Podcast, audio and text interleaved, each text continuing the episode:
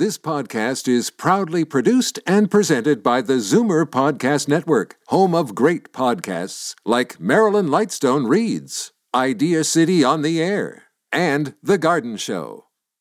The most memorable interviews and listener calls from the week that was on Fight Back with Libby Znaimer. Welcome to the best of Fight Back with Jane Brown. Good afternoon. Welcome to the Sunday edition of the Best of Fight Back. More of what you want to hear from the week that was. We learned on Monday retired General Rick Hillier would be wrapping up his time as head of Ontario's COVID 19 vaccine task force at the end of March. The governing Ford PCs at Queen's Park have faced criticism over the slow and cumbersome rollout of COVID 19 vaccines. But the premier has said it's all based on supply from Ottawa. In announcing the general would be leaving the vaccine rollout, the premier said he tried to convince Rick Hillier to extend his contract, but that Hillier had said he had finished what he came to do. But is this the real behind the scenes story? Libby Znaimer asked this question of our Tuesday strategy panel. Bob Richardson, Liberal strategist and senior counsel to National Public Relations, Karen Stintz, CEO of Variety Village, and John Capobianco, senior vice president and senior partner, Fleishman Hillard High Road. There was always issues with the, the number of vaccines that the federal government had procured and, and how fast and how, how many of the vials were, were sent to the provinces.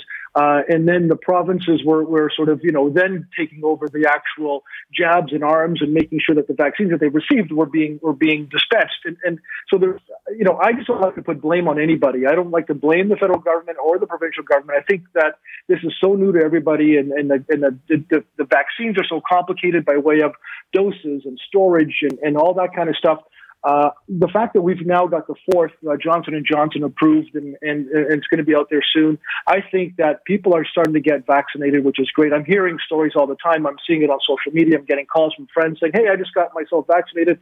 That's wonderful news, and that's all we can hope for is for the next number of months that as many people as possible, the vulnerable, the most vulnerable first, and others just get vaccinated, and I think we'll all be uh, in a better place. Well, yeah, but that's not exactly the way it rolled out. Uh, we are still like in the 40s in the rollout, 41st, 44th.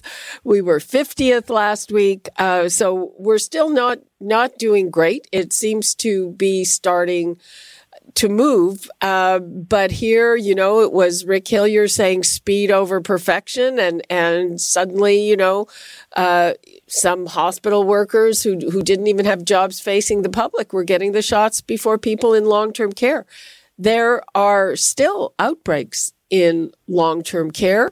Uh, apparently everybody who wants one has gotten a first shot, but not a second shot. Uh, you know, the deaths are way down. They're effective, Karen. But, uh, you know, what, what do you think about the, or do you have any scoop on the departure of Rick Hillier? I don't have any scoop, um, but certainly I can appreciate, um, you know, why he, he, he chose to leave when he did. Uh, in that, you know, he came into a job, was given an assignment, and you know came from a, a background where he had command and control, and he and he had a command and control structure. So you know, and presumably that's why they brought him in is because it, there was this logistical rollout that needed to be managed with a lot of moving parts. And there was a sense that him, with his background and experience, could manage that rollout. Um, but again, he moved into a space that doesn't have a command and control culture in the way that he is used to. And so it's not surprising to me that he, he ran into resistance uh, with the uh, bureaucrats at, at, at, in the health department because they have a different lens with which they, you know, operate themselves. And so, you know, trying to meld this command and control, um, this is the order I give, follow it to, okay, but we need to consider this, that, and the other thing. And, you know, with, with a different lens of assessing risk, um, it, it would be a very, very difficult thing to manage under intense timelines, under excruciating public scrutiny, under you know political implications that you know could determine the next government. And at some point, the guy's like, "Listen, I, I didn't sign up for all this. You know, I wanted yeah. to do a job. I wanted to make sure people got vaccinated. I've done what I can. Um, now, you know, in fairness, to him and to the to the next step of the process. He's like, there's probably better people than me that can take it to the next step. Okay, uh, Bob, congrats on your vaccine. Yes, I'm. Uh, one of those who sort of snuck in. I'm. I'm uh, 59, but if you're born in 1961, uh, you can still uh, get vaccinated. So uh, my birthday's a couple months away, so I managed to sneak in under the uh, un, under under the rules. So I'm happy uh, happy to have that done. I was just going to say, look, I agree with uh, basically what what Karen uh, had to say. Uh, I think General Hillier is used to being a workhorse and is used to being the guy in charge and getting stuff done. He was set up here to be more of a show pony um, than yeah. uh, than a workhorse, and I think that was that was a problem, and he didn't have that command and control function that I suspect he used to as a as a former general, and that was that that's probably uh, problematic. I think he was just sort of a fish out of water here, and uh, and it wasn't uh, terribly effective. Bob Richardson, Liberal strategist and senior counsel to National Public Relations, Karen Stintz, CEO of Variety Village, and John Capobianco, senior vice president and senior partner at Fleishman Hillard High Road. This is Zoomer Radio's Best of Fight Back. I'm Jane Brown. There was news this past week of a couple of big corporate takeovers, leaving us wondering how they might impact us as consumers.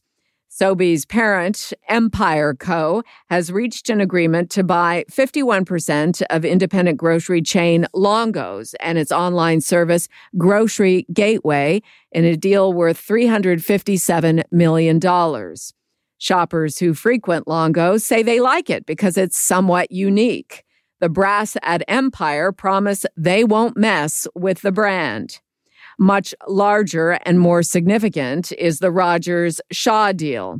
Rogers Communications has signed a deal to buy Shaw Communications in an agreement valued at $26 billion, including debt.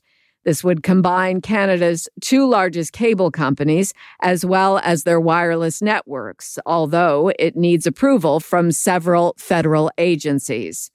The opposition conservatives have already staked out territory, saying they will force hearings on the subject and try to ensure there will be no approval without assurances that prices won't increase.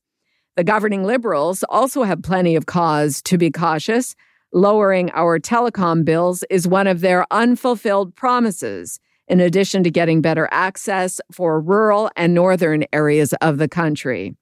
Libby spoke about the Rogers Shaw deal with Dr. Kernaghan Webb, associate professor in the Faculty of Law and the Law and Business program at the Ted Rogers School of Management, along with consumer advocate and journalist Ellen Roseman. I'm really concerned about wireless. That it, we all live with a phone, a smartphone, a cell phone. It's like uh, you, you can hardly live your life without it. And we have three big players. We've got Bell, Rogers, and Telus, and they're all more or less equal in terms of the number of customers that they have. But the fourth biggest player is Freedom Mobile, which is owned by Shaw. And if you remember Wind Mobile, uh, Shaw bought that and turned it into Freedom Mobile. And that was always designed to be lower priced, more accessible, more affordable, uh, not Bell, Rogers, or Telus. It was different, right? It was independent. So um, that is the has. It's not big. It's in three provinces. It's Ontario, Alberta, and BC, and it's only in the major cities. But it has helped create some price competition in wireless that we might not have had. So if the deal goes through, and it has to go through the CRTC, the uh, Competition Bureau, and the federal government, so three different screenings, the result may be that they'll allow a merger, but they might have to spin off a separate company, which would be Freedom Wireless uh, or something like it, to maintain a fourth player, because that's where we really need the competition, and we don't have enough. Our wireless prices are way ahead of other countries. According to the Globe and Mail, they haven't gone up in the last little while, but they're still pretty high and they've only gone down marginally. So we still need much more competition and we'd like to see it with at least a fourth player that isn't swallowed up by one of the big three. Okay, Dr. Webb, your take. Basically, there is a legal framework uh, within which all of this sort of uh, uh, decision making takes place, and that uh, is the Competition Act, first of all. And the Competition Act and the Competition Bureau are uh, essentially our first uh, safeguards to ensure that something non competitive doesn't happen. Uh, the mandate of the Competition Act is to ensure an efficient marketplace while protecting consumers specifically. So that will be one of the first legal uh, structures that has to be addressed with respect to this merger.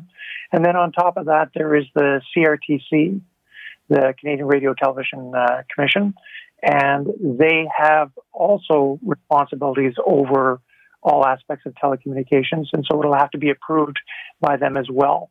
And we can expect that in both regards, there will be requirements and conditions put on any merger uh, that would ensure, for example, that investments are made uh, so that we have uh, broadband coverage in rural areas. And uh, as Ellen suggested, quite possibly it might require a spin off of uh, some of the assets uh, so that there is some competition. And who knows, they might open things up to foreign competitors. And that would certainly shake things up as in all of these sorts of situations, we can just address the particular issue on the table. So this particular uh, purchase, uh, proposed purchase, or what we can do is we can go with a more fundamental approach, which is to revisit the Competition Act, the Competition Bureau's approach to the Competition Act, the CRTC's approach to regulation of telecommunications, and the whole issue of foreign ownership um, in a much more broad way so that we're not uh, just dealing with these things on an ad hoc uh, way, one at one at a time. That's where we're at now, and there seems to be an appetite for a revisiting of that nature. Whether or not it'll be done in time to have any real impact on this particular situation, it's difficult to say at this point. Dr. Kernaghan Webb, Associate Professor in the Faculty of Law and the Law and Business Program at the Ted Rogers School of Management, and founding director of the Institute for the Study of Corporate Social Responsibility.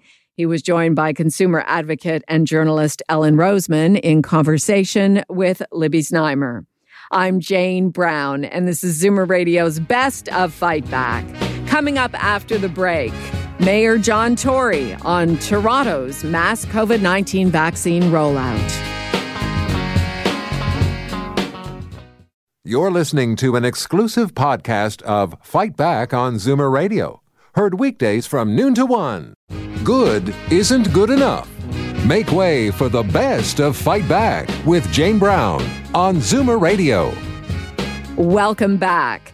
Three of Toronto's mass COVID 19 vaccination clinics opened on Wednesday, initially only for people 80 years of age and older. Early this past week, Premier Doug Ford urged local public health authorities across the province to make sure those who are 80 plus get their vaccines before candidates in other priority groups. Fight Back checked in with Toronto Mayor John Tory on Thursday to see if this is the advice being followed in Ontario's biggest city and how the mass vaccination rollout is going so far.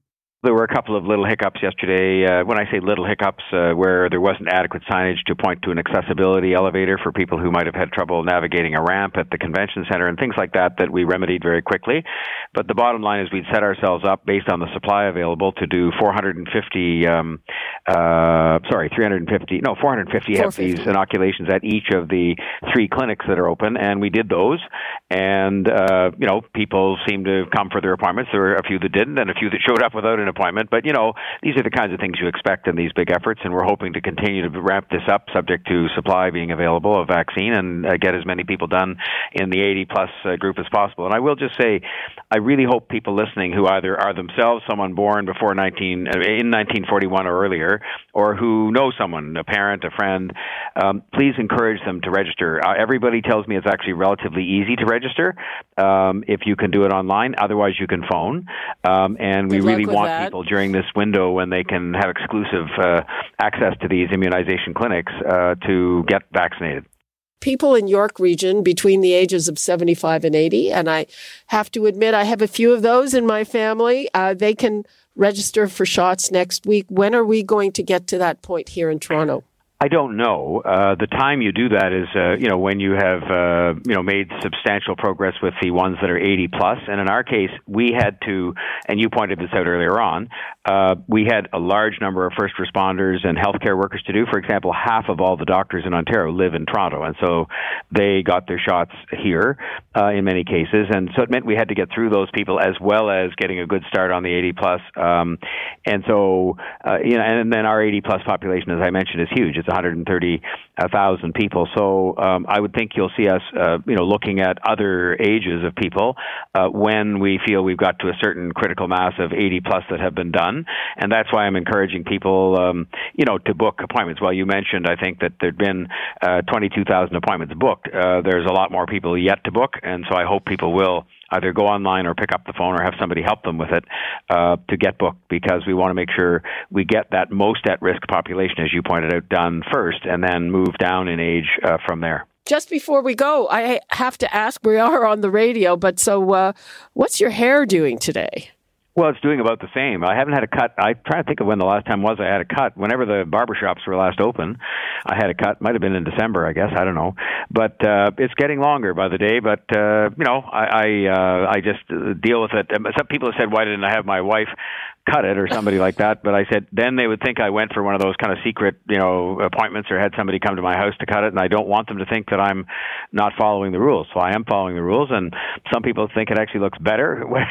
I have no opinion on this. Other people think it looks worse, uh, but it is what it is. I'm just glad I have hair. Well, you know, I've seen some tweets where you sort of said, "Don't make fun of me for my hair," and I think that's what on the internet is called a humble brag. You know, you've got a pretty uh, good head of hair for a guy your age. It's still there and uh, doesn't show any signs of falling out. So we'll we'll we'll consider this a problem worth having, and uh, we'll get a haircut when the time uh, permits, when you know, when the circumstances permit. Okay, Mayor Tory, thanks so much for being thanks, with Libby. us. Thanks for having me on. And remember, 1941 or earlier, please uh, get get signed up for vaccination as soon as you can. Toronto Mayor John Tory in conversation with Libby Znaimer on Thursday.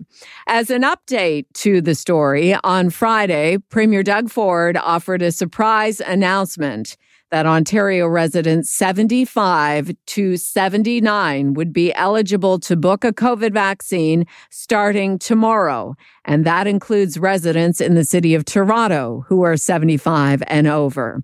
The online portal is ontario.ca slash book vaccine. The hotline is 1 888 999 6488. 1 888 6488. This is Zoomer Radio's Best of Fight Back. I'm Jane Brown. The two Michaels have been jailed in China for 832 days, and they are now in the process of being put on trial. Michael Spavor's first date was Friday in Dandong on the North Korean border. The trial lasted two hours and no verdict was offered. Michael Kovrig is scheduled to be in court tomorrow in Beijing. The experts say guilty verdicts are a foregone conclusion. The timing also may be no accident. The first high level in person talks between Beijing and the Joe Biden administration began in Alaska on Thursday. The Trudeau Liberals are apparently hoping this attempted reset of U.S. China relations, after years of erosion under President Donald Trump, will create an opportunity for the release of the two Canadians. To discuss the situation, Libby was joined on Thursday by Cheuk Kwan with the Toronto Association for Democracy in China and Charles Burton, Senior Fellow at the Macdonald Laurier Institute and expert on Canada China relations. You know, the Chinese system has a, a body between the police and the courts called the People's Procuratorate. So, you know, in normal cases, the People's Procuratorate assembles all the evidence and ensures it's a strong case before it goes to the court. So that's why you get the 99% conviction rate. Of course, this is not a normal case in that Kovrig and Spavor are simply guilty of being Canadians in the wrong place at the wrong time.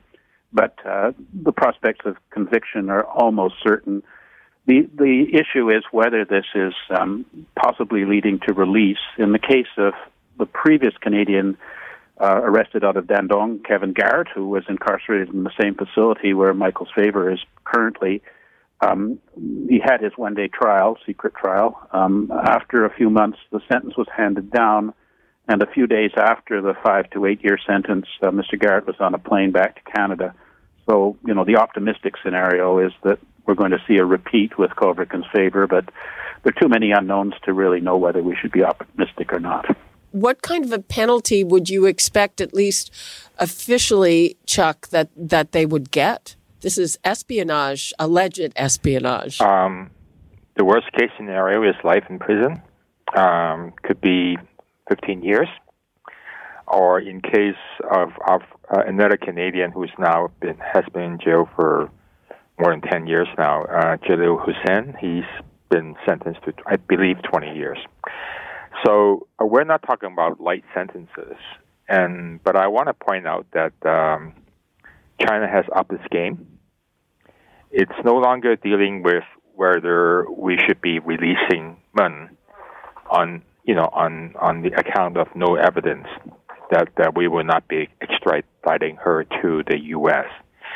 It's now uh, sort of uh, going higher up to Biden's move. Basically, they're daring, they're using the hostages as a um, pawn in their negotiation with the U.S. Basically, the trade and everything else. So, you know, um, unfortunately for Canadians, uh, we are not in, no longer in that game. We're just a minor player in the two giants.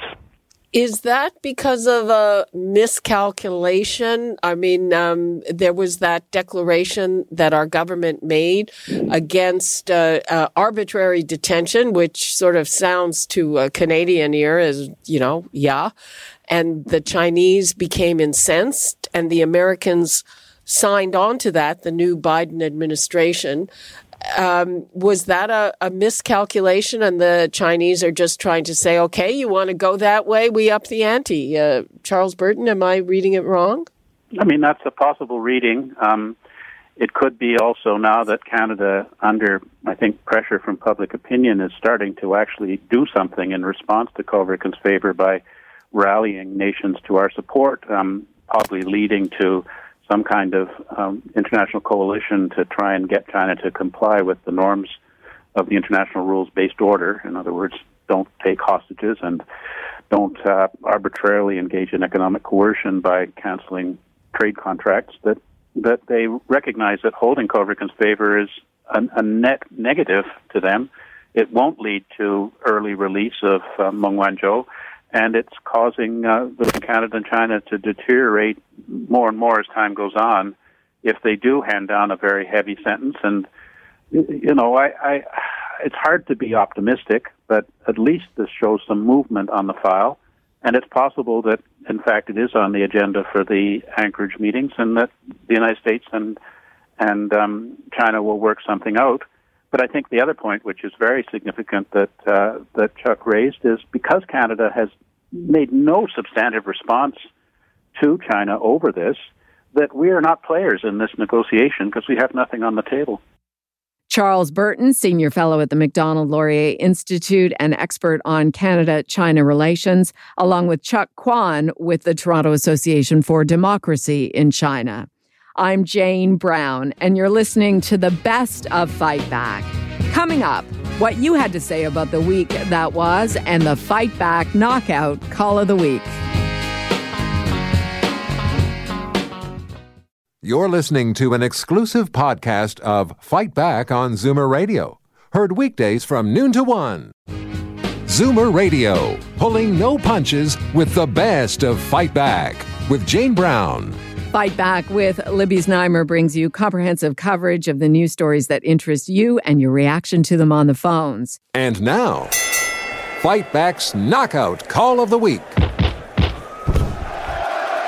There were a lot of great calls this week, but the winner of the Fight Back Knockout Call of the Week comes from Tracy in Hamilton who phoned with an observation about the COVID vaccine booking process for people 80 plus. My biggest concern about this was that they automatically assume that these people over 80 would have text would have cell phones and computers for email confirmations because you have to have all these confirmation codes for you when you go in. And they automatically think that everyone will have someone like a daughter or a friend that may call in for them over 80 maybe that have these you know the the technology to do all of this but not everybody has it so i found that a little disturbing and i think that would be overwhelming for people that are calling in that on their own like say my mother now, there is a hotline to call for those 80 and over and those 75 and older starting Monday who don't have internet access or someone to book an online appointment for them.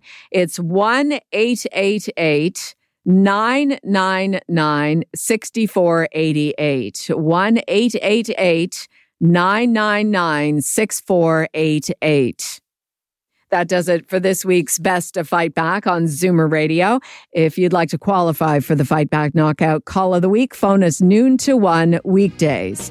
Or if you have a comment, email us at fightback at zoomer.ca. Follow us on Twitter at FightbackLibby and call our Fightback voicemail anytime at 416 367 9636. I'm Jane Brown. Join us again next weekend when we'll round up the best of Fight Back.